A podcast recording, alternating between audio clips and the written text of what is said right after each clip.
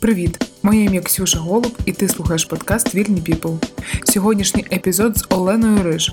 Олена посестру в ЗСУ, стрілець-санітар 47-ї окремої механізованої бригади та штурмовик. Олена неймовірна жінка та воїн. Ми говорили про сенси, страхи, людей, життя та смерть. Ця розмова особлива для мене, і я хочу, щоб кожен, хто послухав її, взяв для себе також щось особливе. Важко у тизері описати всю глибину, тому запрошую вас послухати. Через століття у штучного інтелекту запитають, хто така Олена Риж. Що б ти хотіла, щоб він відповів? Цікаве запитання. Я ніколи не думала над цим. Людина, українка, військовослужбовець, яка захищала батьківщину в е, важкий для країни час, яка людина, яка м, любить людей. Мабуть, також це великий такий е, фактор мого існування. І е, дівчина з рожевим фіолетовим волоссям. Знаєш, Мабуть, це один із таких ключових моментів. Там мене впізнають в першу чергу саме по кольору волосся. І це е, як такий індикатор. Ну, а якщо чесно, то я людина, щаслива людина, яка живе в той час, коли потрібно. Я от прям відчуваю, що я мала народитися в цей час і е, дякую за це всесвіту своєму. І я розумію, що боротьба за країну, за наше майбутнє, за нашу волю, свободу, за наше життя це те, до чого мене готувало моє попереднє життя. Ну, до призначення ми ще повернемося. Я е, приготувала про це запитання. А скажи, будь ласка, до 24 лютого і зараз це дві різні Олени чи одна й та сама? І так, і ні. Тому що багато чого залишилося того, що є в мене вже давно з народження, або те, що е, я є так, ким я себе робила на протязі там своїх 40, е, е, ну, 41 року, тому що я пішла на службу, мені було 41, зараз мені 42. І я залишаюся в багатьох питаннях тою самою Оленою. І тим самим є багато змін, дуже багато внутрішніх е, змін е, бачення світу. Я сьогодні зустрічалася зранку також з людиною. Ми про це говорили. І я казала про те, що ну мені важко зараз уявити собі, що може мене з побутових речей заставити нервуватися. Я настільки спокійна в цілому раніше була до цього, але зараз ще більш спокійна, тому що розумію, що цінність е, всього цього дуже сильно змінюється. Е, ну, Змінилися якісь цінності, стали більше пріоритети, фокус е, направлені на сім'ю, на людей, на життя, ніж переживати там за яких, за якісь речі, які не мають е, глибокого значення. Ну, тобто, умовно, я розповідала, що, скоріш за все, я загубила свій годинник. Е, смарт-годинник, не можу його знайти. І мене турбує тільки те, що це подарунок моїх побратимів. А те, що він загубився, ну загубився. Ну окей, ну що, мій світ не зміниться від цього. Тому отакі речі змінилися. Змінилася цінність, е, цінність відносин ще посилилася, ще знаєш, гіперлізувалася. Ем, розуміння цінності життя, розуміння е, цінності життя, для чого ми живемо. Знаєш, от як життя як фізичного, так і в цілому, для чого ми живемо, в чому сенс нашого життя ще гіперлізувалося набагато більше. Тому так, є зміни. Є те, що й було, і є зміни. А ти пам'ятаєш цей момент, можливо, чи ем, щось відбулося, чи щось вплинуло на твоє формування, і те, що ось так з, змусило тебе дивитися на такі речі, як втрата годинника по-іншому? Це е, сталося вже коли ти пішла. Ем, на війну, чи це ще було тут у цивільному житті? В цивільному житті я почала до цього йти. Я перед е, повномасштабним вторгненням вже е, була на такій прямій, де спокійніше відносилася до якихось е, побутових речей. І тим самим були зміни, наприклад, дуже великі в мені в мені всередині, те, що стосується трансляції. Ну, давай так, щоб просто було зрозуміло. Я дуже е, емпатична, дуже про людей і не соромлюся про це говорити. І тим самим я зрозуміла, що навіть я недостатньо цього роблю. Коли я це зрозуміла, я зрозуміла це тоді, коли втратила свого брата. Першому ж своєму бою загинув мій найближчий побратим, який за півроку став мені братом. І коли вже я це усвідомила, коли вже прийшло це розуміння всередині, я зрозуміла, що за ці півроку, які ми разом були, я не встигла йому сказати, яке місце в моєму серці він е, зайняв, наскільки він важливий став для мене за цих півроку. І після цього я дала собі слово, що я буду. Е- більше говорити людям про те, хто вони для мене, яке місце займають, що я про них думаю, як і добре, так і погане. І це ще й гіперлізувалося. Тому мої побратими, посестри, вони знають, що я не втомлююсь постійно говорити, які вони класні, які вони чудові, якими захоплююся, як я надихаюся їх е, е, їх вибором, їх життям, тим, які в них великі серця і потужні вони як е, особистості.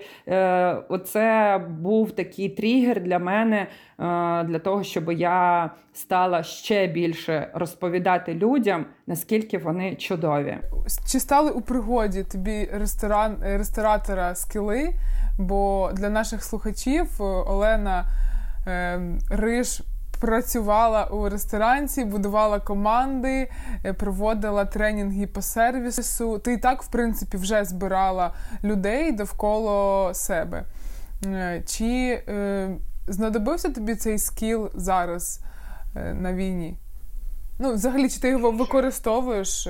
Дуже вдячна своєму досвіду, своєму життю, своєму е, напрямку комунікації з людьми побудова команди, побудова комунікації всередині, зовні це все те, що мені допомагає зараз дуже дуже сильно. Це те, що допомагає мені вибудовувати комунікацію всередині, в підрозділах з побратимами, з командуванням. Це те, що допомагає мені отримувати те, що я хочу, те, що я бачу для себе, те, що допомагає мені. Е, Доносити думки свої до людей е, взовні, тобі ж це там е, соціальні мережі, це виступи, це інтерв'ю, це е, те, що я розповідаю про е, військове життя, як ми живемо, чим ми живемо, що ми відчуваємо, через що ми проходимо, що нам болить. І Вмію, це дає мені змогу достукуватися до сердець людей.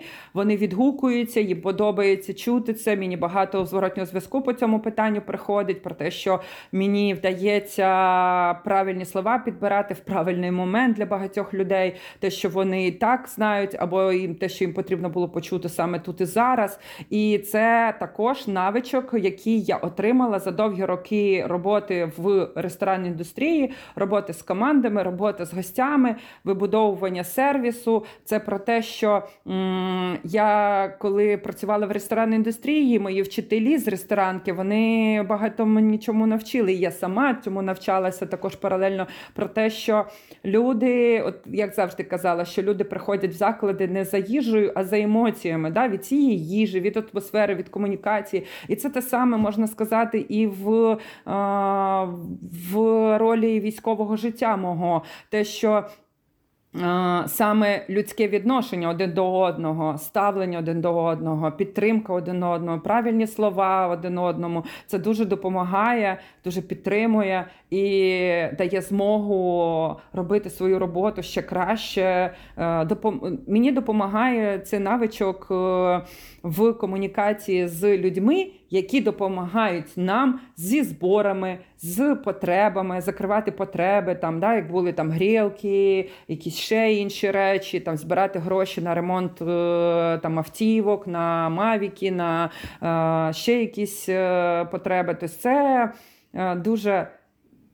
Великий такий досвід, який мені дуже допомагає, і в цілому я розумію, що це в майбутньому ще більше мені буде допомагати, тому що я для себе прийняла рішення залишитися в війську після перемоги, після е, того, як е, вже будуть якісь зміни великі, тому що на сьогоднішній день я маю здоров'я, маю бажання, маю сили і ресурси працювати на нулі, да, тобто працювати саме в окопах або в на стикі нашої війни, тобто на стикі там, де працюють е, з ворогом. Тобто, поки в мене є ця енергія і сили, і здоров'я, я буду там. Як тільки щось зміниться, можливо, з тілом, можливо, з внутрішнім станом, можливо, з зовнішньою обставинами в, на війні, я спрямов... хочу спрямувати свої навички на те, щоб допомагати змінювати наше військове, ем, військову ланку на е, більш сучасний е, напрямок. Тобто це не тільки про ЗСУ, це в цілому про військо, про те, що ми можемо стати кращими. І для цього потрібні люди, які хочуть допомагати цьому. Я одна з таких людей. Ти повернулася з навчання нещодавно, так? Е, ти була за кордоном так, так. на навчанні. А, Чи порівнювала ти взагалі те, як навчають вас там, з тим, який досвід ти у навчанні ти отримувала тут е, підготовка? Чи він е, відрізняється? Е, чи ви їздили там взагалі на якусь, е, якщо про це можна говорити? Е, на якусь можна говорити так. на якусь можна. підготовку, Я... якої немає у нас в країні. Ну тобто по-іншому там готують, по-іншому ставляться, по-іншому розповідають. Чи, Чим це відрізняється? Дивись, в звичайно є дуже велика різниця. По ну в цілому мені навчання дуже сподобалося. Я їздила в Британію п'ять тижнів. Ми навчалися. Ем, в Британії на бойового медика. Я отримала ВОЗ уже в Україні по поверненню на СМС. Це ВОЗ е, того, що я можу бути бойовим медиком. І я проходила різні напрямки, вірніше в різних місцях навчання по напрямку медицини. Ну, правда, раніше це було на рівні CLS, стрільця санітара, але все рівно у мене є можливість порівнювати. В чому велика різниця? В чому відрізняється? В підході до навчання. Чи є у нас в Україні вже такий напрямок, таке відношення? Так, є, і тим самим його недостатньо. Що я маю на увазі? Про те, що навчання формується за кордоном максимально, щоб воно приносило користь, щоб не просто галочку поставити, що ми чомусь навчали, а ви чомусь там аля навчились. А щоб справді це було корисно і можна було використовувати в своїй роботі.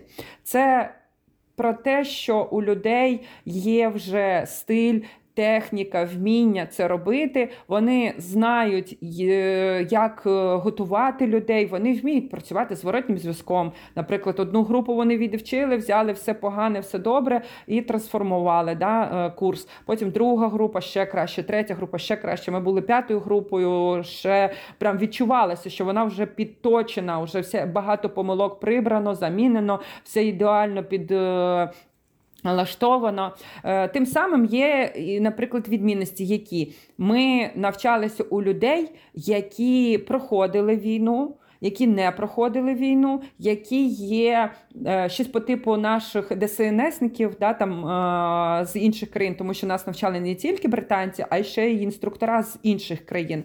І от вони, наприклад, були більш е, такими аля пожарники, ДСНСники в нашому випадку, щось так їх можна назвати. У них великий досвід, але цей досвід пов'язаний з цивільним життям, не з війною. І Вони навчали конкретно допомозі і ніяк не фокусувалися на військовому напрямку. Там з військовим е, ну у них немає досвіду, як це поєднати з е, військовим життям. Тим самим британці, які проходили війну в Іраку там або в якихось інших країнах, вони мають досвід військового життя, але все рівно він відрізняється від нашого. Вони намагаються слухати нас, вони намагаються отримувати від України якусь інформацію, підлаштовувати підлаштовувати свої знання під нашу вже реальність, і тим самим все рівно е, вона ну, відрізняється, тому що е, вони не були прям у нас в окопах. Да? І от 48 е, людей, які проходили навчання, вони мають уже свій досвід. Різний, дуже різний. Це люди з Еваку, люди з Стабіка, люди з окопів. І у кожного своя історія, у кожного свій досвід розповідають різні моменти, і це також береться до уваги. Тому е, нас можуть навчати, відштовхуючись від практики. У нас велика практика. А стиль викладання це те, що ми ще маємо навчатися у них. Тобто вони у нас можуть брати реалії сьогодення, да? тобто окопна війна це така війна для них невідома. А ми у них брати стиль викладання, стиль е, роботи зі зворотнім зв'язком, і оце такий обмін, який має відбуватися. Тобто нам не вистачає все ж таки е, цієї навички навчання, мені здається, не тільки ну, в цілому, взагалі у всіх сферах, мабуть. І якщо взяти і ресторанний бізнес, і школу, там, да, і інститути, ну, розмовляючи знаєш, з різними професіями, взагалі зараз, там, коли я спілкуюсь на подкасті, що розвивається подача інформації, а ми якось трошечки в цьому напрямку не розвиваємося. Зрозуміло. Дивись, е, е, дивись, якщо е, ще додати, от ресторанна індустрія це точно схоже. Я тобі приведу приклад, і ти точно знаєш, про що я буду зараз говорити. Є класний офіціант. І йому кажуть, о, ти гарний офіціант, тебе великі успіхи, іди навчай нових офіціантів.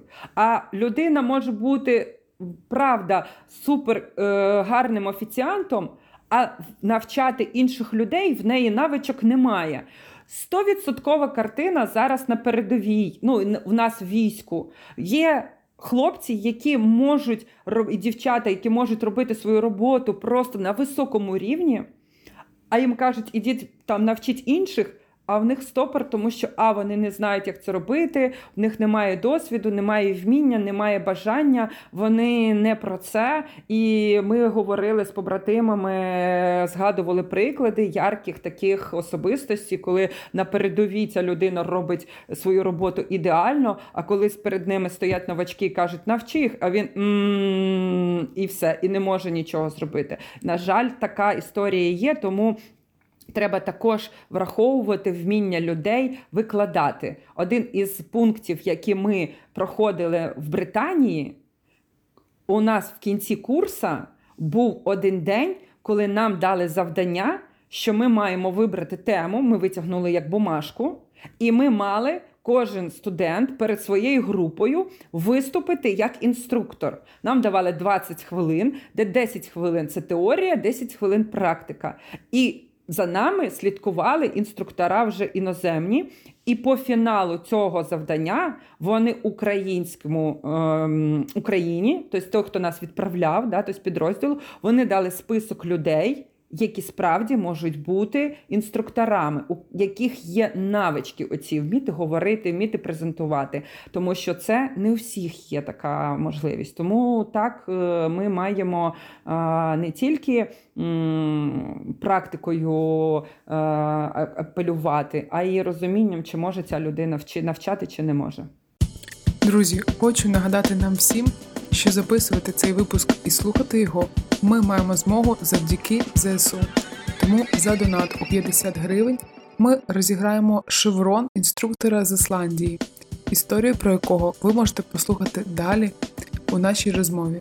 Розіграш відбудеться на сторінці Instagram. Всі необхідні посилання у описі до цього епізоду. Більше донатів, більше шансів на перемогу. Підписуйтесь на канал, залишайте коментарі. Ваша підписка допоможе розвивати проєкт швидше та цікавіше. У Олександра Терена є допис е, про методичку поводження, поводження угу. з військовим. Е, я е, розумію, що угу. військові не мають та, ділитися на жінок і чоловіків, але в нашому суспільстві ще до цього треба йти. Скажи, чи є якась методичка, на твою думку, як поводитися з жінкою військовослужбовицею? Чого не варто казати, чого не варто запитувати е, там при зустрічі, взагалі якісь незручні питання, які не варто ставити? Я особисто дивлюсь на це через призму. Давайте приберемо гендерність і почнемо брати індивідуальність як людини, як особистості. Я про те, що ми маємо оцінювати, чи може людина робити ту чи іншу роботу не з точки зору гендерності, а з точки зору її можливості, вміння і можливості, коли я кажу це і про фізичне, і про ментальне, і психологічне, і про знання, да, як, тако, як такові. Е, це має усвідомити на рівні просто кожного, ну це усвідомлення має бути на рівні кожної людини. Як військових, там також дуже багато питань про те, що ем, чи приймають військовослужбовці дівчат е, на службу е, гідно по відношенню до чоловіків. Ну, типа, і е, ну, і чоловіки, і жінки, щоб стояли на одному рівні до цього. І так до цивільного життя, тому що. У мене недавно було запитання від кореспондентів про те, чи дивляться на мене якось люди е, по особистому, коли я йду в формі по Києву, наприклад. Та? Я кажу: ну слухайте, скоріш за все, ні, тому що а, я точно не вдивляюся в очі їм, е, скажіть мені дякую. Ну, тобто, да, тому що я в формі йду. Це по-перше, а по-друге, скоріш за все, скоріш за все. Ті люди, які не знають мене особисто і просто хто я і що я, а бачать мене в формі, вони можуть сприйняти більшості як військову, так, але яка працює в штабі, десь там в Києві чи в якомусь іншому місці. Ну, штабна дівчина, да, а точно не дівчина з передової.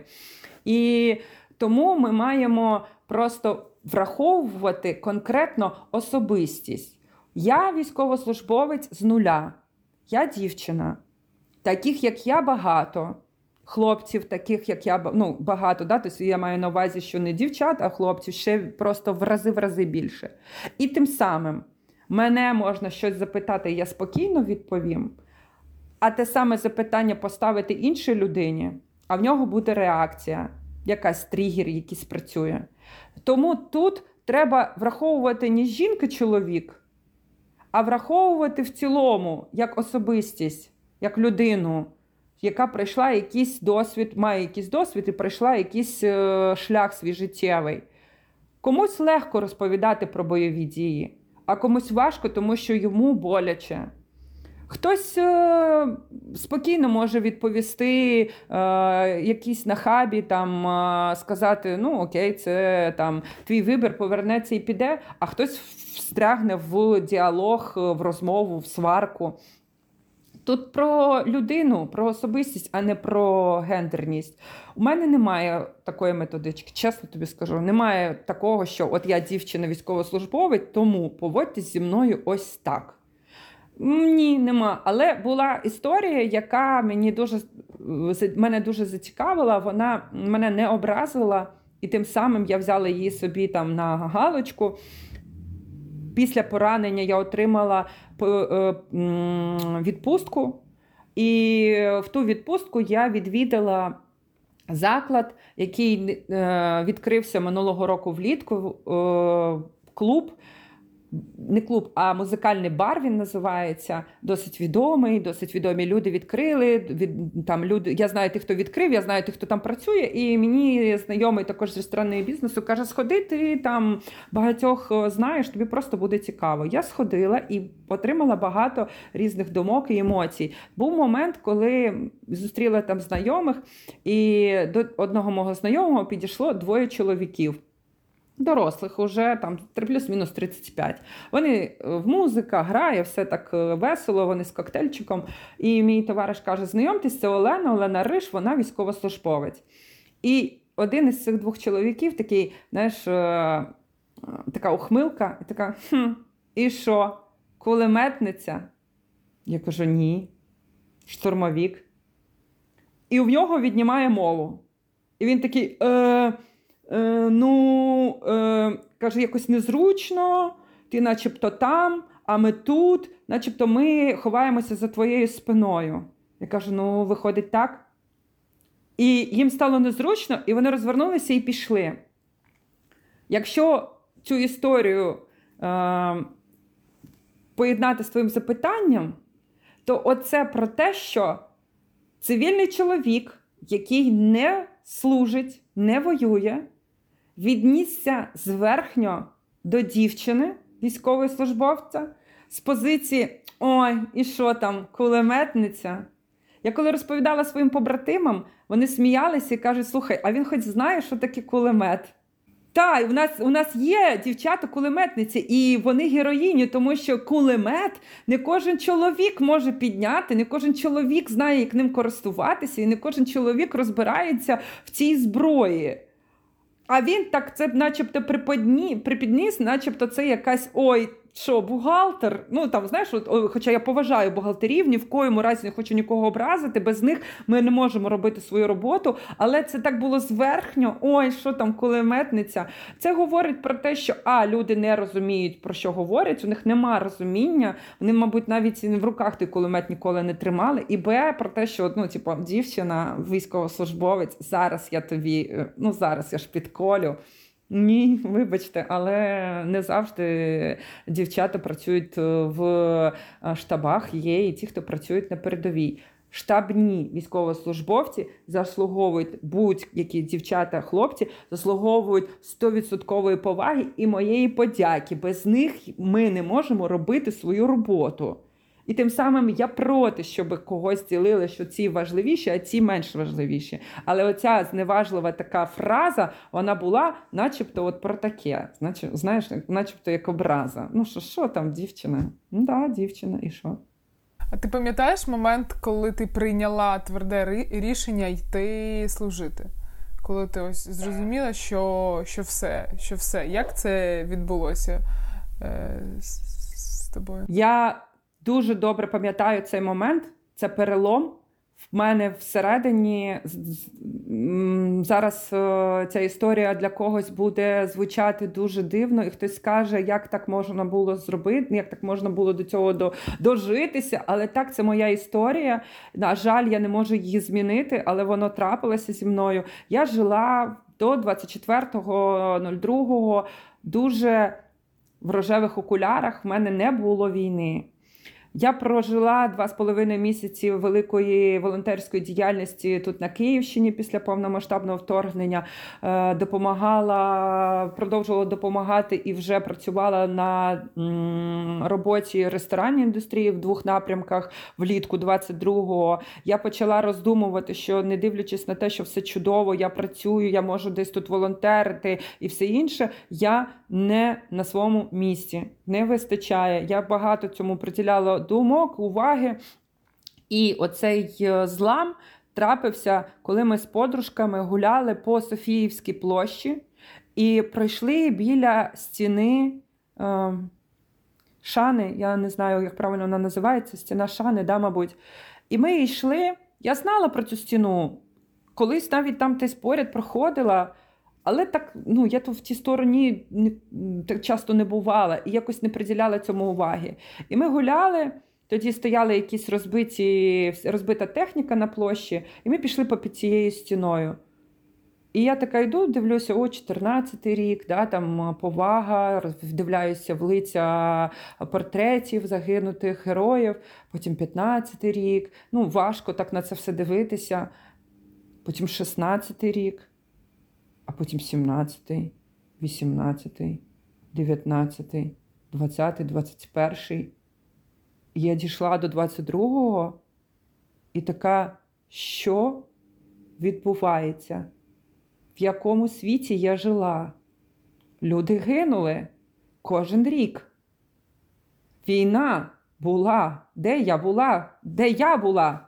Чому я цього не відчувала? Чому я цього не бачила? Чому ці люди загинули, щоб я жила в країні, розвивалася як ресторатор, отримувала зарплатню, подорожувала, е, займалася своїми особистими справами? А вони загинули за це. А я навіть про це нічого не знала. Не те, що я не знала цих людей в лиці або в на ім'я. Я просто не знала, що люди гинуть. Я жила в якомусь такому рожевому світі. І для мене це був переломний момент, коли я в 100% зрозуміла для себе, що все, я буду готуватися йти на війну. Е, просто треба розуміти. Е, як це зробити, чи е, можу я це зробити, тому подібне. Це такий був перший надлом. І в началі вересня я вже почала ходити на е, тренування військові.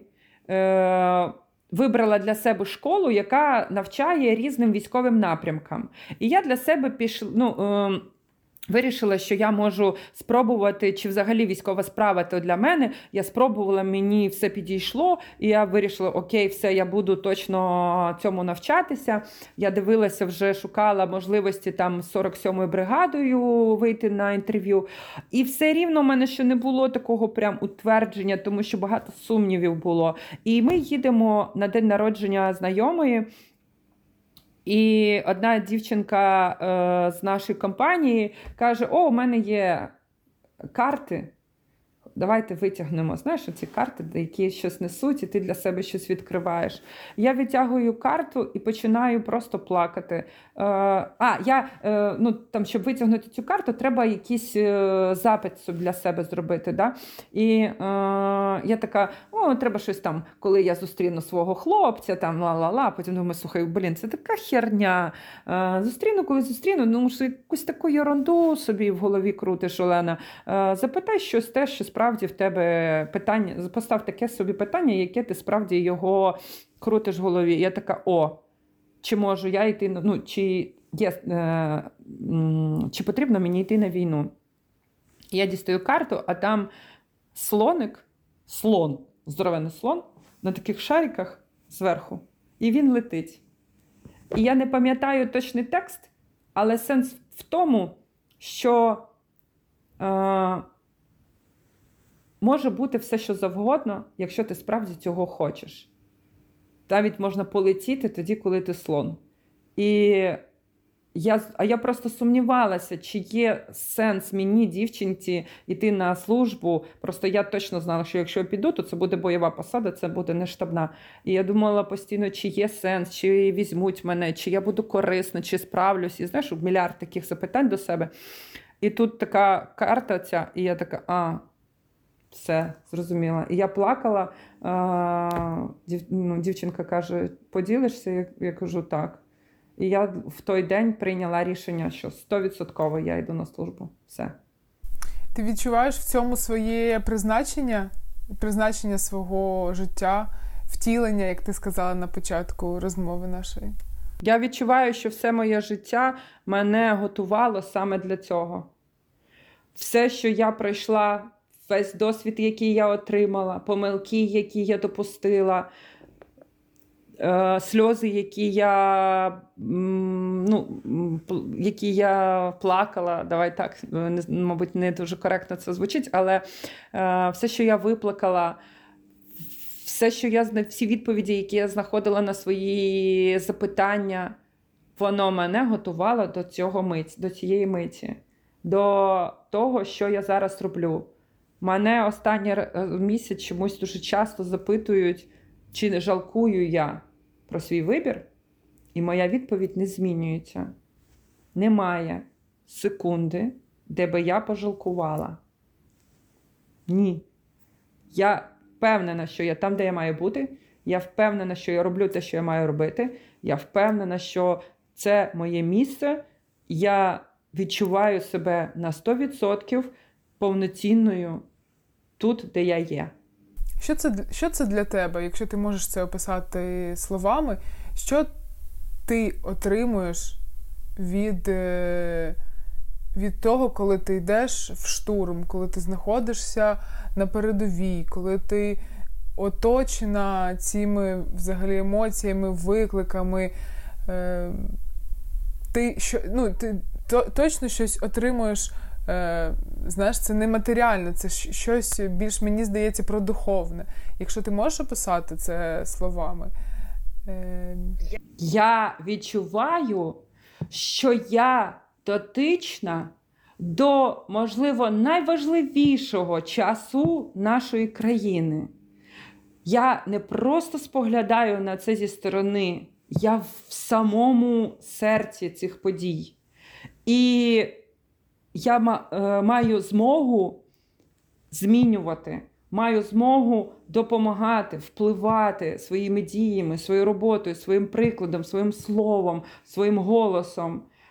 В даному моменті, коли ми на передовій, там не про голоси, не про вплив, там про дії.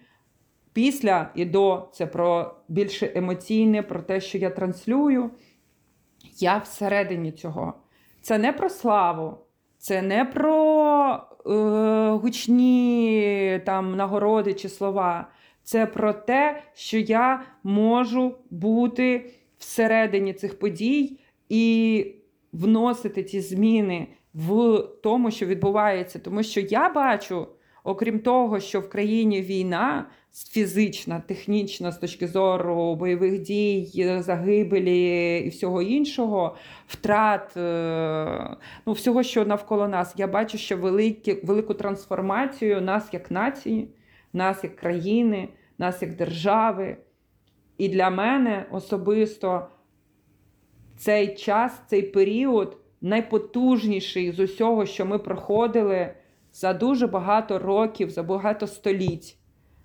Чи є, е, чи можна назвати великими змінами якісь часи, коли також наша держава виборювала свою свободу 100 років, 200 років тому назад, да, там 50-60 років тому назад.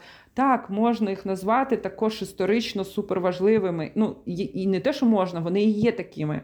І тим самим сьогодення це найважливіше, що відбувається за все існування України з нами, як з країною, державою, так і з людьми. Ми, як люди, дуже сильно трансформуємося, дуже сильно змінюємося. І коли я приїжджаю за кордон, я дважди вже була за кордоном на навчанні, я бачу, як до нас ставляться іноземці. І я спілкуюся з іноземцями тут в Україні, які як кореспонденти приїжджають до нас, да, там записують якісь інтерв'ю зі мною. Я у всіх запитую про ставлення до України і до українців. І я бачу в людях щирість, я бачу в людях відвертість, як сильно вони нами захоплюються. Я бачу в людях е- вдячність за те, що вони можуть бути дотичні до наших подій так, ну, в якоїсь формі. І за бажання нам допомагати, і просто от вони дивляться нам в очі, і вони розуміють, що е, ми перед ними, ну просто це видно, ми перед ними, начебто, якісь як супергерої, да, там як люди, якісь е, з чогось. Е, Дуже-дуже потужного е, світу, тому що, не дивлячись на те, що вони також були на війні, але то інша війна була, по-іншому все відбувалося. Коли в Британії я дарувала подарунки інструкторам. Головний інструктор, наш е, самий головний по е, навчанню, е, він заплакав, і він сказав мені таку річ, каже: Я на службі дуже давно. І тільки зараз я розумію по-справжньому, що те, що я роблю, це найважливіше із всього, що я робив в своєму житті. Тому що це е, велика справа, і це те, що я можу робити, і я бачу швидкий результат. Ну, про те, що ми там швидко навчаємося, да, там е, практиці ВО медика. Це справді про те, що так нас бачать е, люди ззовні, і іноді, мені здається, ми просто цього не усвідомлюємо, знаходячись на своєму місці. Що ми справді такі потужні, що ми справді такі великі Е, просто, по-перше, це треба бачити, а по-друге, це треба постійно е, при, збільшувати. Тебе лишився страх до чогось, до смерті? У мене є страх один. Е, верніше, не так, в мене багато страхів, як і в кожної людини. Я йду на передову, я боюся, як і всі. Питання в тому, що я з ними працюю, я знайомлюся з цими страхами, я даю їм ім'я. Я розбираюся, чому вони до мене приходять, чому вони мене турбують, і е, це трансформую, намагаюся трансформувати. Наприклад, в мене є страх до гранат, в мене є страх до е, бути вбитою в притил, е, коли відстріл катні, да, там прийдуть і прямо так в лице в лице мене е, застрелять. Так, на передовій я про це не думаю, тому що в мене немає часу. Але якщо говорити в цілому, коли є можливість думати, то та, це, ці страхи в мене є. І є страх, яким я познайомилася в Британії в медитації. Я зрозуміла, що цей страх дуже великий, і це про те, що я навіть боюся з ним розібратися, боюся до нього підійти, боюся на нього подивитися, ем, боюся розібрати його з своїм психологом. Е, хоча я головою розумію, що я маю це зробити. Цей страх пов'язаний з тим, що, мабуть, на сьогоднішній день він саме-саме великий. Я дуже сильно боюся, що я забуду що я забуду тих людей, які пішли, і яких я кожен день згадую їх е, ім'я і їх позивні. Начебто я не можу їх відпустити, не можу дати їм можливості. Е, бути вільним на небі, тому що, начебто, як їх тримаю, тримаю біля себе, тримаю в серці, тому що я боюся, що якщо це зроблю, я їх забуду. Забуду їх ім'я, забуду їх вчинки, забуду їх е, жертву забуду, хто вони. І це мене дуже сильно лякає. Тому я е, кожен день згадую їх, тому я кожен день проговорюю їх ім'я, їх позивні. Я на кожні хвилини мовчання е, їх е, списком проговорюю. Я їжу на кладовища. Е, Говорю про них, е, пишу щось, згадую їх е, світлини. Ну, Я передивляюся там відео, світлини з ними, спілкуюся з рідними. І у мене є всередині страх, що, можливо, колись настане той день, що я забуду про них. І це найстрашніше.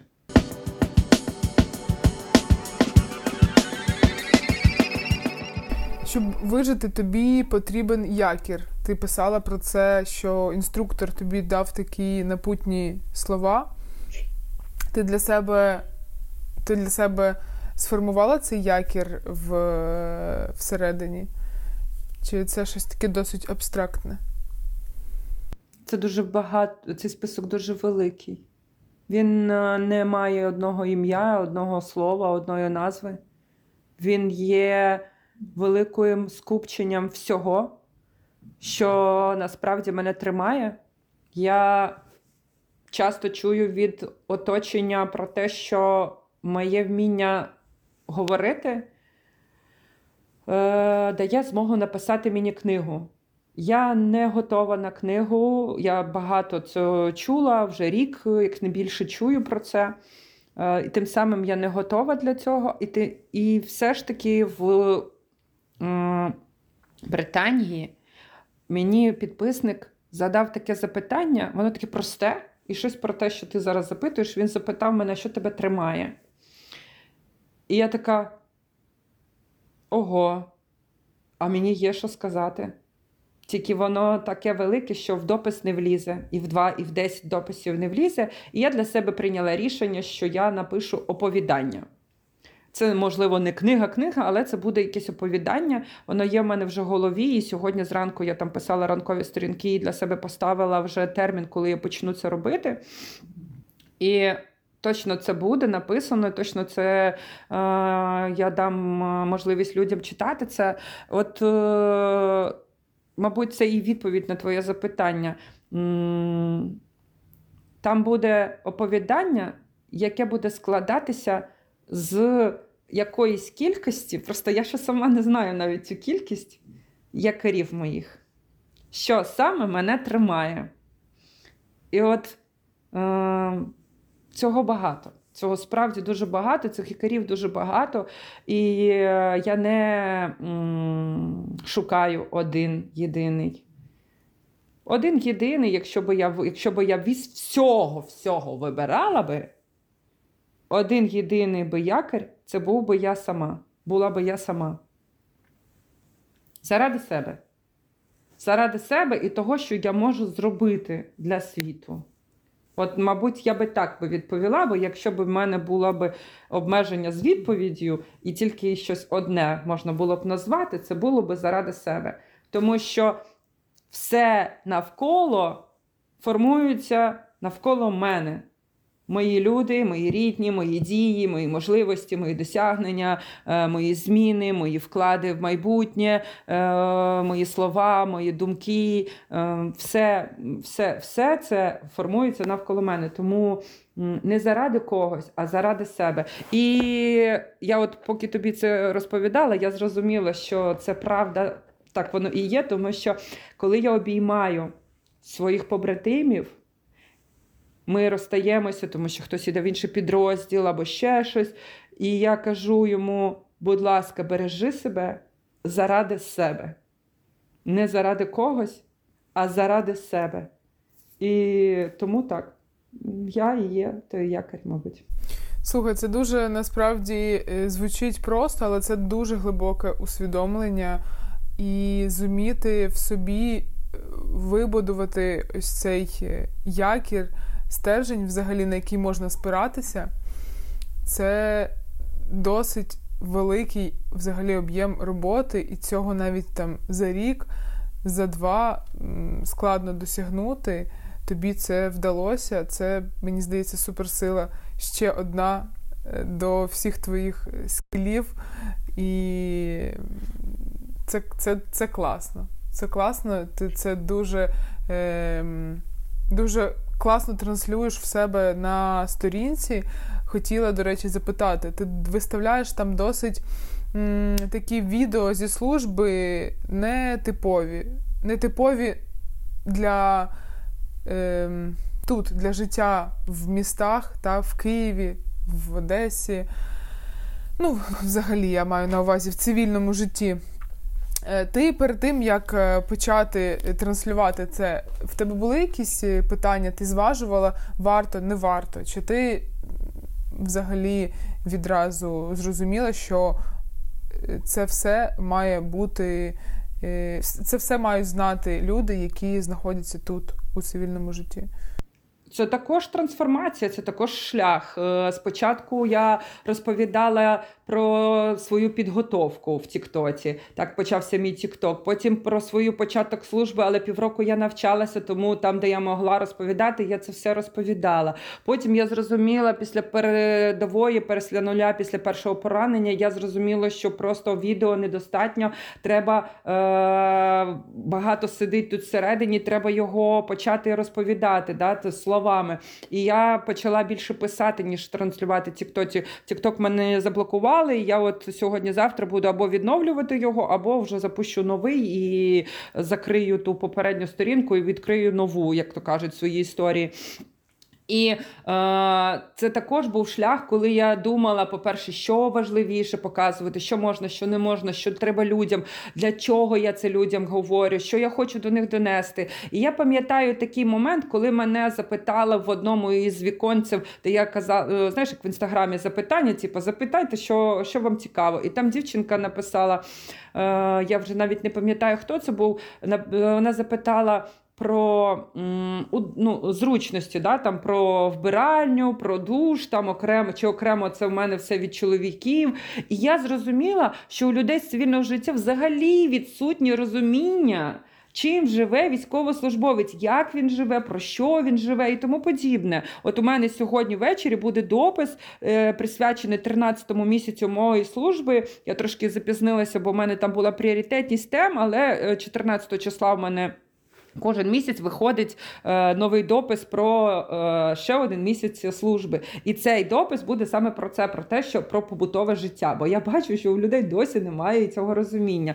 Так от вона, коли запитала мене про е, туалет. Ну, чи є в мене окремий туалет, я думаю, охренеть. А в мене туалет е, може бути, ну от, е, щоб ти розуміла, там мій досвід. Я е, пісяла прямо за спиною у свого побратима в банку в окопах, там, де ми не могли вийти, бо FPV-шки нас е, пасли. Він просто відвернувся, і я за його спиною, отак от рукою тримаючи за його спину, я пісяла тому що в мене по-іншому не було можливості. І от я для себе зрозуміла, що треба більше людям розповідати про те, чим ми живемо. Окрім побутових речей, емоційні, бойові якісь. І ото відео, де після 19 жовтня я виставила про втрати, про біль, там, де я кричу, що я ненавиджу війну, ненавиджу всіх, хто е, дотичний до цього. Це також було емоційне відео яке я записала не для того, щоб хизуватися чи якось отримати якісь лайки, а для того, щоб показати, через що ми проходимо, через які болі ми проходимо, коли ми втрачаємо своїх людей. Бо найгірше, найгірше, що може відбутися на передовій, це не смерть мене як людини, це смерть моїх побратимів, тому що вони йдуть, а я залишаюсь. Оце найважче, це найстрашніше, це найжахливіше, що ми проживаємо там. Навіть втративши кінцівку, воїн може залишитися живим і жити далі своє життя, якщо він справляється психологічно і морально з цим, і жити, продовжувати бути людиною. Коли він гине, він не може далі нічого дати цьому світу. Він вже все віддав. І саме найголовніше, він віддав своє життя. Тому це найболючіше. І той відео було показати людям, що окрім веселих історій про мишок е, або про якісь речі смішні на передовій, ще є і такі моменти, коли нам боляче, дуже боляче. Як ти як військовослужбовець е, реагуєш або взагалі відносишся до е, подій, е, які відбуваються в країні стосовно сім'ї Гринкевича, новини, наприклад, або коли формувався держбюджет, і люди виходили на страйки, тому що багато було коштів виділено на ремонт, на побудову, на добудову. Е, ти можеш якось це прокоментувати зі, зі своєї точки зору? Можу сказати, що цього не має бути це раз. В нашій державі, в наш час, в наші можливості. Дві історії ти озвучила, я можу про, трошки прокоментувати про по-різному. З точки зору Грінкевича і сім'ї, це перемога, тому що ці Грінкевичі були ж завжди. Вони ж завжди були Просто раніше ми або мало про це говорили, або взагалі не говорили, тому що було багато причин. Зараз ми говоримо про це, і сила соціальних мереж, сила людей, можливості говорити про це дає змогу звернути на це увагу суспільства. І це перемога. Я вважаю, що ми е, на правильному шляху. Ми показуємо, що люди справді можуть бути найголовнішим е, інститутом в країні. І вони можуть говорити, що робити, на кого звернути увагу державі, якщо держава десь або упускає, або не бачить, або повільно йде. Тобто пришвидшити це. Чула, що він втік маю віру, що це зміниться і його знайдуть. Прям от вірю в це. Можливо, не сьогодні, а завтра. Можливо, є питання до держави, як це допустили. Можливо. Тим самим я вірю, що ми можемо його знайти. Якщо не держава його знайде, його знайдуть люди.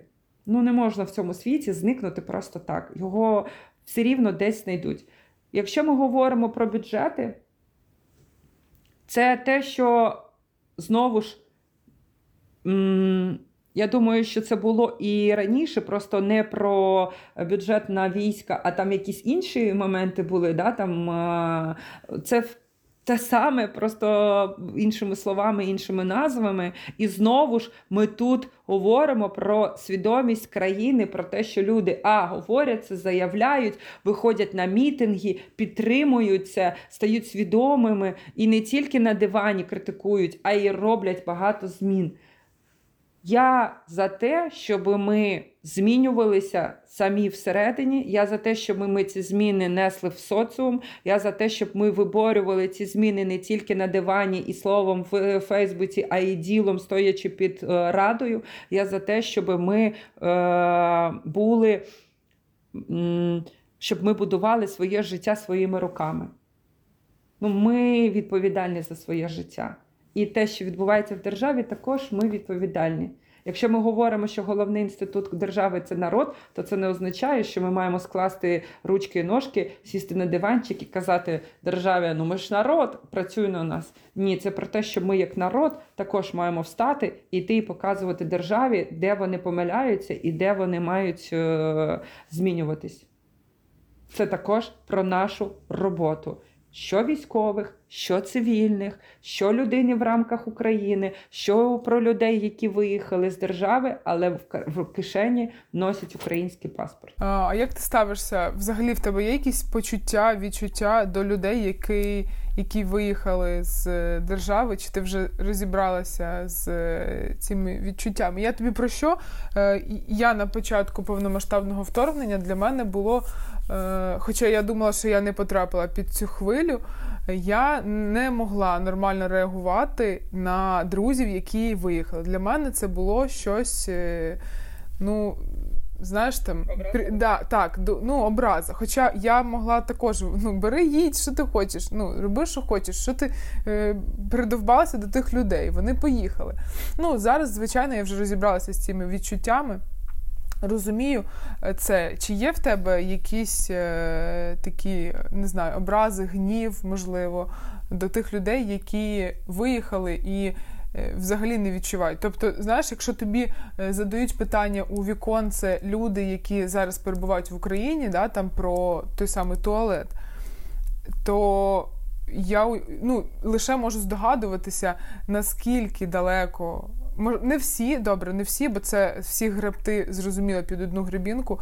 Наскільки далеко люди, які знаходяться за кордоном, від реалії сьогодення, що відбувається в Україні е, з цими там щоденними тривогами і всім іншим? Чи в тебе є якісь почуття до тих, хто за кордоном?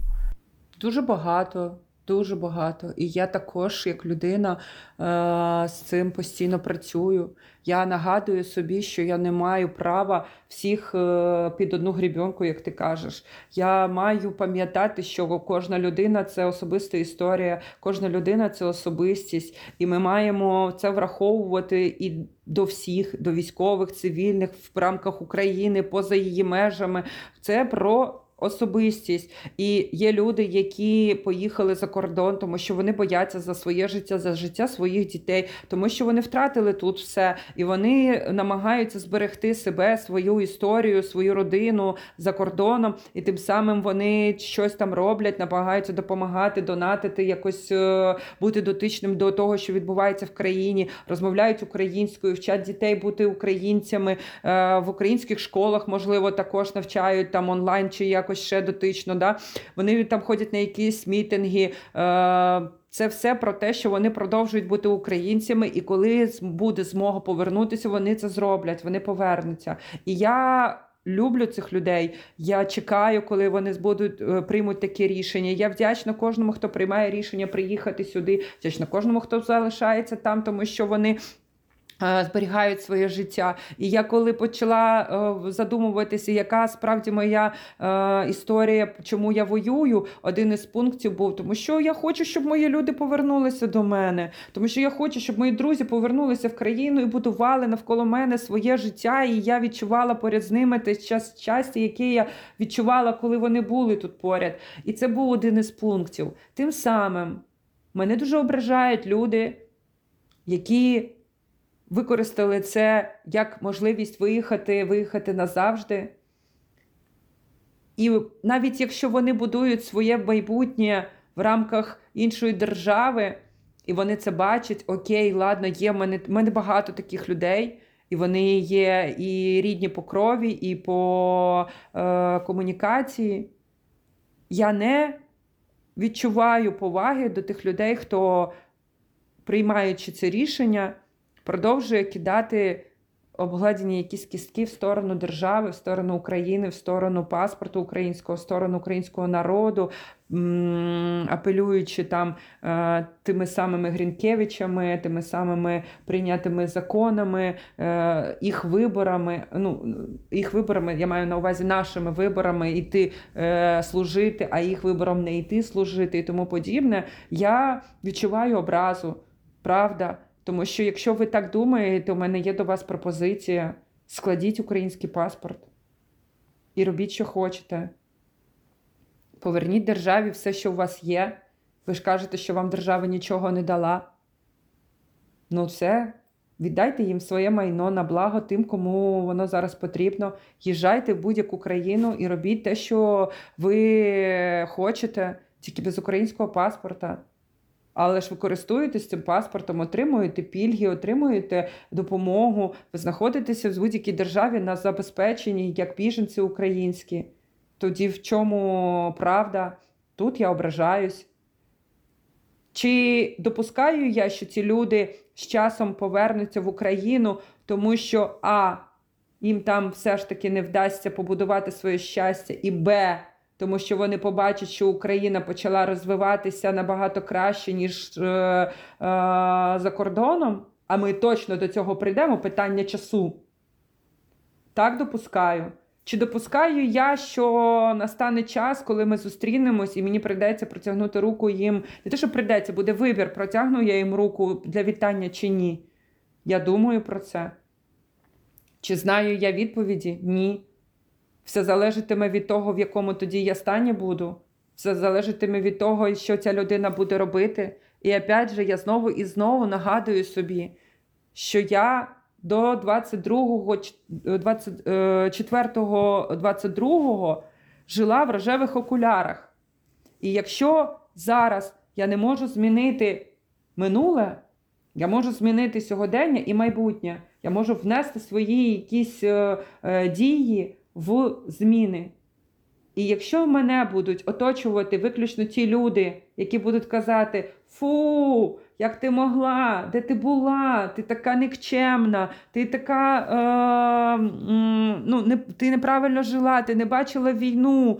І насправді є такі люди. Мені зустрічалися за цей рік. Е, такі ну, в мене були такі розмови і з підписниками, і з навіть побратимами.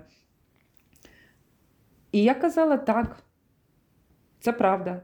Я та, хто не бачив цієї війни. Я та, хто упустила це. У мене війна почалася 24.02.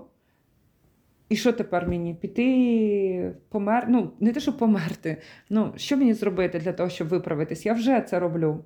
Я роблю, я віддаю борг країні і людям. Тому, якщо ці люди зараз біжать від країни, намагаються побудувати своє майбутнє за кордоном. І прийде час, коли вони змінять свою думку, і вони повернуться в Україну. Можливо, я знову ж протягну їм руку або обидві руки відкрию для обіймів, тому що вони будуть частиною майбутнього України. Питання в тому, чи буде це щиро від серця.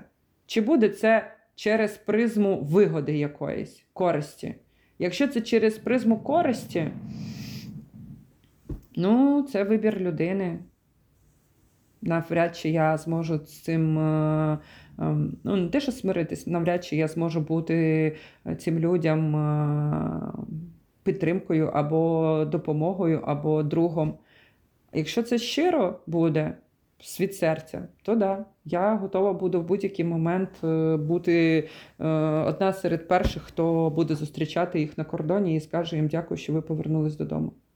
Твоє оточення змінилося е, з, ну, з того моменту, як ти пішла служити. Ти помітила, що, наприклад, ті люди, які ставилися до тебе по-іншому, вони змінили свою думку. Е, стало якось е, краще, не знаю, чи гірше? Дуже багато.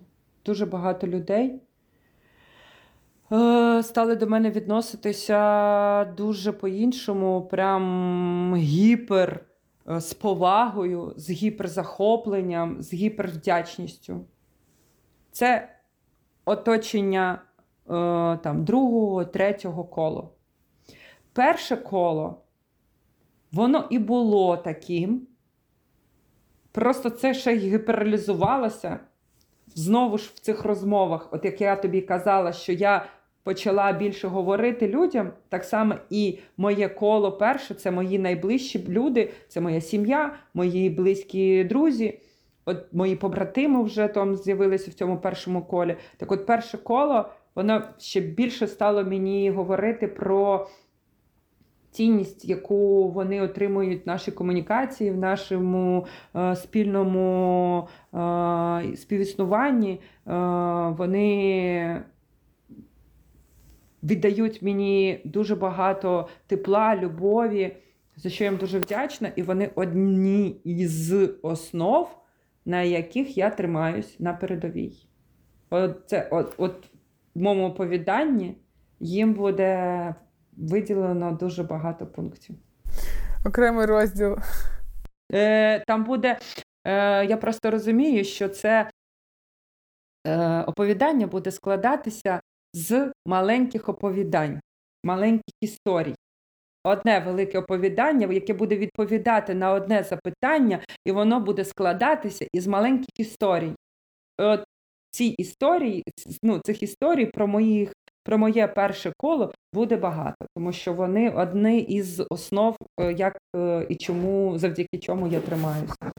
Наші слухачі цього не побачать, але я зараз у розмові, ти коли говориш про книгу, в тебе дуже горять очі, ти відразу така натхненна стаєш. Тому я бажаю тобі, щоб вона обов'язково вийшла. Дуже цікаво буде почитати. Дякую. Я впевнена, що вона буде мати шалений попит, тому що те, як ти про це говориш, це вже заряджає на бажання мати її, потримати в руках, почитати.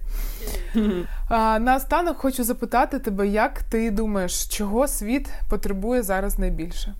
Любові. Любові, обійм, справжніх, справжньої любові і обійм. На цьому формується все наше життя, на цьому формуємося ми. На цьому формується все існування нашої планети, нашої, нашого всесвіту, нашої енергії. Ми потребуємо насправді прийняття людського від серця. На передовій я зустрічала командирів, які виділяються розумінням військової тактики. І вони досягають великих результатів в своїй роботі. І тим самим вони не вміють і не володіють ком, е, практикою комунікації з людьми, знаєш, на, на рівні людина-людина. Це такі затягнуті командири з різними висловами, різними такими неприємними характерами. І я знаю людей, командирів, які, може, не такі великі, не такі стратегічні в військовій справі, і тим самим вони вміють комунікувати з людьми. Є ще і ті, хто і то, і то поєднує, і це взагалі full, це знаєш, прям перемога. Тим самим, якщо виділити оцих два пункти, два, дві, дві різні особи, то бачу, що відбувається. Військовослужбовці швидше підуть за тим, хто відноситься до тебе як до людини, але, можливо, допустить помилку в військовій стратегії, ніж ті, хто точно знають, яка правильна, найбільш підходяща е, стратегія в даній військовій ситуації, але відноситься до тебе до, до особового складу як до. Е, зневаги, зневагою, як до скотів, як до е, чогось такого, ну, прям тваринного. Не хочеться тварин ображати, вони класні і милі, але от є такий вислів, да, відносяться як до тварин, а не як до людей. І це говорить про те, що вибираючи, навіть ризикуючи своїм життям, люди швидше віддадуть перевагу теплу. Ну, можливо, не теплу. Це можливо зараз я так своїми словами говорю з точки зору того, що хтось скаже мені, Олена, яке тепло на війні, там, знаєш, ну, людське відношення, оця повага. А я просто це за, е, завертаю як цукерку в такій е, обгортку про те, що це як це добро, це тепло, це любов. Я бачу це так. Так, я я розумію, про що ти говориш. В мене тато е, був військовослужбовцем, і я в дитинстві дуже багато часу провела в казармі, класичній казармі, і постійно грала з солдатами в шахи, там, е, в доміно, в якийсь настольний теніс. знаєш. Ну і звичайно, фоном я чула. Ну мені ж ніхто вуха не закривав, як взагалі розмовляють. Е, там старшина з солдатами, і там якісь новенькі, там свірчки, все таке інше. І ну, це, звичайно, так. Мені здається, щоб це все викорінити, дуже багато е, часу потрібно.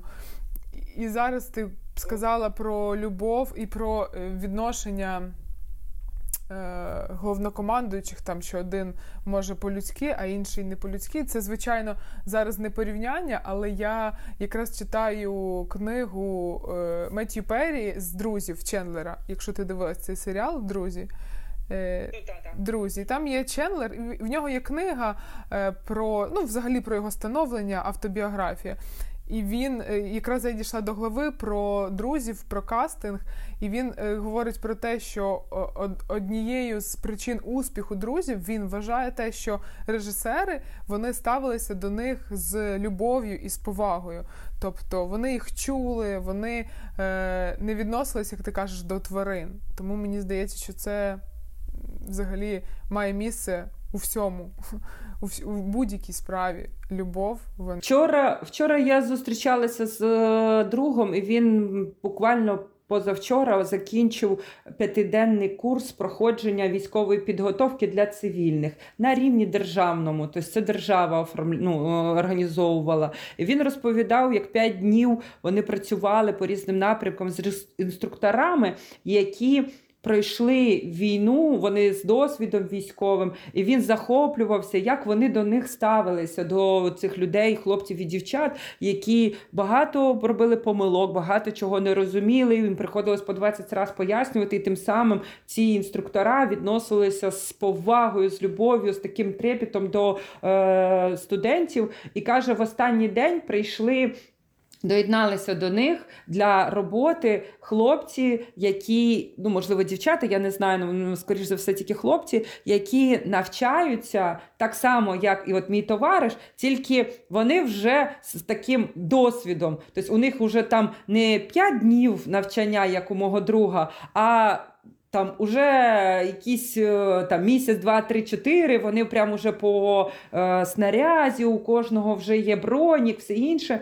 Е, прям такі тактикульні. І він каже, це просто капець, Олена. Вони так до нас з невагою ставилися, чуть ли як будто ми якісь сосунки там прийшли. Типа, зараз ми вам покажемо, як треба. І він каже: Я не зрозумів, чому інструктора, які пройшли війну, мають війну, досвід бойовий до нас такою повагою, а ці хлопці, які які такі самі, як ми, просто в них трошки більше досвіду, вони до нас так з невагою ставляться. Ми про це багато говорили з ними. Ви, ну, Я називала причини, чому так може бути. І тим самим це от е, знову ж да, е, це про наш вибір. Ми вибираємо залишатися людяними чи не залишатися. Я кажу: ну окей, я би прийшла би туди. І як би вони зі мною тоді поводили би себе?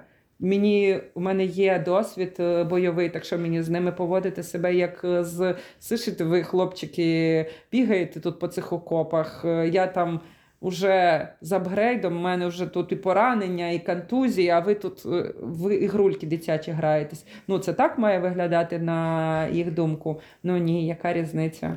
Вони люди в першу чергу. Тому. Ми маємо ставитися з повагою з один до одного е, при будь-яких е, ситуаціях. Я наостанок тобі скажу таку штуку. Мені не вдається це зробити завжди. Я дуже часто вчу себе, дуже часто ловлю себе на цій думці, на цих діях. І тим самим, ну я ж кажу, що мені не вдається, але я намагаюся це робити максимально частіше. Коли я бачу людей з великою агресією, з великим е, таким е, наративом, знаком мінус, що ось там е, держава, президент, бла бла бла, хай вмирають за когось і тому подібне. Коли я зустрічаю такі розмови таких людей, які от транслюються неприємно, некрасиво з агресією, я завжди намагаюся собі нагадати, що насправді ці люди травмовані всередині. Їм так страшно, що їх страх повністю їх захватив в полон. І вони по якійсь причині не мають сили з цим страхом жити або боротися, або попрацювати. І що єдине, що я можу насправді чим їм можу допомогти, це обійняти. І сказати їм, що я розумію. Я, Мені вдається так по відношенню до побратимів. Ми багато хто втратили, і багато хто не може прийняти ці втрати, і періодично з'являються неприємні розмови в чатах, в живому спілкуванні, де починаються звинувачення з'являтися. І я завжди запитую: болить? І кажу, мені шкода. Навіть тоді, де мене е, ображають, там, де до мене є якісь претензії, або до моїх близьких людей, я завжди кажу, болить, мені шкода. Ну, мені шкода, тому що я знаю, що у цієї людини так сильно болить всередині, що він не може з цим справитися і просто е, транслюється через неприємні слова і некрасиві слова, і е, ну, через таку агресію, через біль. Я розумію, що це просто йому всередині болить. І мені хочеться цих людей обійняти і дати їм трошки тепла, щоб вони змогли відпустити цю біль. Так само і з цивільними людьми не завжди мені це вдається, іноді моя така Олена Риш е, тере. Серйозна зла жінка з'являється в таких моментах, і я можу одною фразою когось поставити на місце. Але е, нагадую собі постійно: Олено, Олено, цим людям також болить. Цим людям болить. Їх треба спробувати зрозуміти. Я дякую тобі за розмову. Дуже дуже відверту, щиру. Е, ми з тобою не дуже близько, близько були знайомі, але все одно так чи інакше пересікалися на, е, в різних ресторанах на роботі. І чисто по моїм відчуттям, зараз е, це абсолютно дві різні енергетики. І те, що ти зараз транслюєш, і те, і як ти це робиш. Це знаєш, якийсь такий пазл, твій точно зійшовся, ти точно на своєму місці знаходишся. Я дякую тобі е, за те, що ти борониш нашу країну. Е, скажи, будь ласка, ми можемо щось розіграти за донат серед наших слухачів? Е, у мене є шеврон. Шеврон да, шеврон інструктора, який з Ісландії. Він, як я казала, вже він не військовий, він ДСНСник. І в нього він мені дуже багато розповідав про це. В нього є коріння його бабушки, прабабушки, е, що вона була українка. Він дуже захоплюється українцями, дуже е, багато про це говорив, е, і він дуже розумний, дуже фантастичний сам по собі як людина, і ще як спеціаліст. І він подарував мені шеврон з їх шеврони, от е, конкретно їх е, як медиків. Я з задоволенням цей шеврон розіграю за донат. У мене Є їх декілька від різних інструкторів. А я от саме його е, хочу розіграти, тому що справді це круто, те, що в нього є е, українське коріння. І от прям людина цим пишається, він прям виділяється. І він розповідав, що його донька була в Україні ще до повномасштабного втор... до е, взагалі до війни.